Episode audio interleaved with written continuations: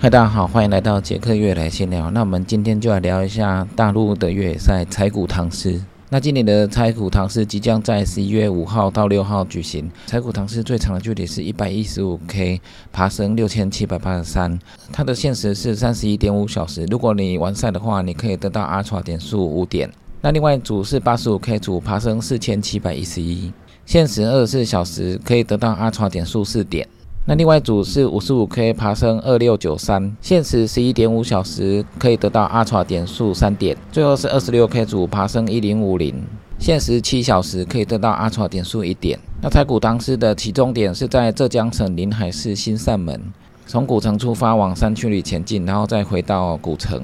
那一百一十五 K 跟八十五 K 组是早上的五点出发，五十五 K 组跟二十六 K 组是早上的六点半出发。柴谷当时的主办人蔡允还有 A 人板娘本身也是越野的爱好者，嗯，他们很多年前就主办了这个越野赛事。后来近期中国的越野赛事越来越蓬勃发展，那因为疫情的关系，中国的越野赛事有暂时的停办。那今年的越野赛事即将再度举行。柴谷唐诗的赛道非常经典，它除了非常陡峭之外，有时候它也是非常的滑，所以这也非常考验挑战者的实力。之前我也有曾经去台古唐诗当过志工，那我那时候的志工点是在 CP 三，那时候我在 CP 三的时候，算是距离还没有很远的时候，很多选手跑来补给的时候，那因为大家都蛮喜欢喝可乐，后来可乐喝完的时候，有些选手就说没有可乐，那我接下来怎么跑下去？那位选手跑走之后，发现啊这里还有一瓶，那选手那位选手听到之后，马上又立刻跑回来说，那有这个可乐我就活了。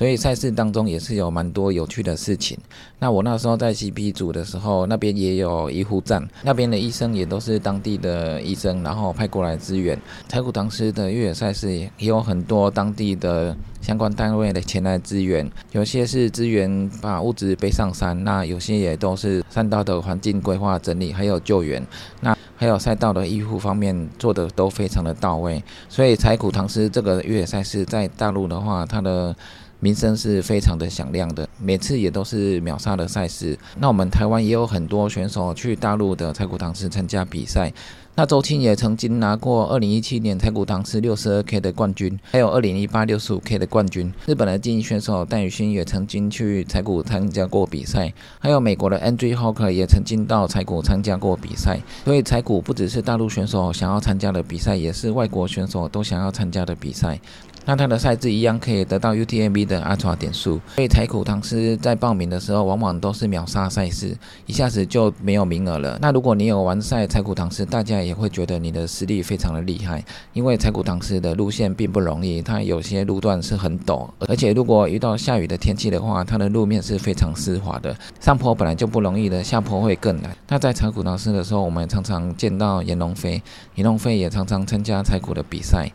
在柴谷唐诗里面，也可以常常看到珊瑚。珊瑚也是大陆的知名越野高手。那之前我去巨人之旅的时候，就是去珊瑚的越野俱乐部去训练。那时候因为我们去巨人之旅比较没有什么概念，所以我之前就去云南的珊瑚越野俱乐部跟珊瑚一起训练。所以在柴谷唐诗也可以常常看到珊瑚在会场。那今年参加柴谷唐诗一百一十五 K 的精英选手有赵家军、申家生、尤培全，还有齐敏和邓国敏。邓国敏在今年的 UTMB 他也跑得蛮稳健的，他今年的表现也是蛮不错的。赵家驹、齐敏还有申嘉生今年也都有前往欧洲参加很多越野赛事，所以他们今年的状况应该也都是还蛮不错的。所以今年的赛事一定会非常的刺激。那女子选手也有向富昭还有姚妙，向富昭这一次在 UTMB 的表现是非常不错的，她要跑进前二十名，所以她今年的状况应该是非常的不错。那姚妙之前是 UTMB 一百 K 的女子冠军，所以所以姚妙也是非常厉害的选手。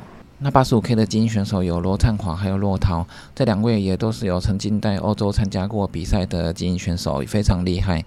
那女子的部分有郑文龙，这些精英选手的速度都非常快。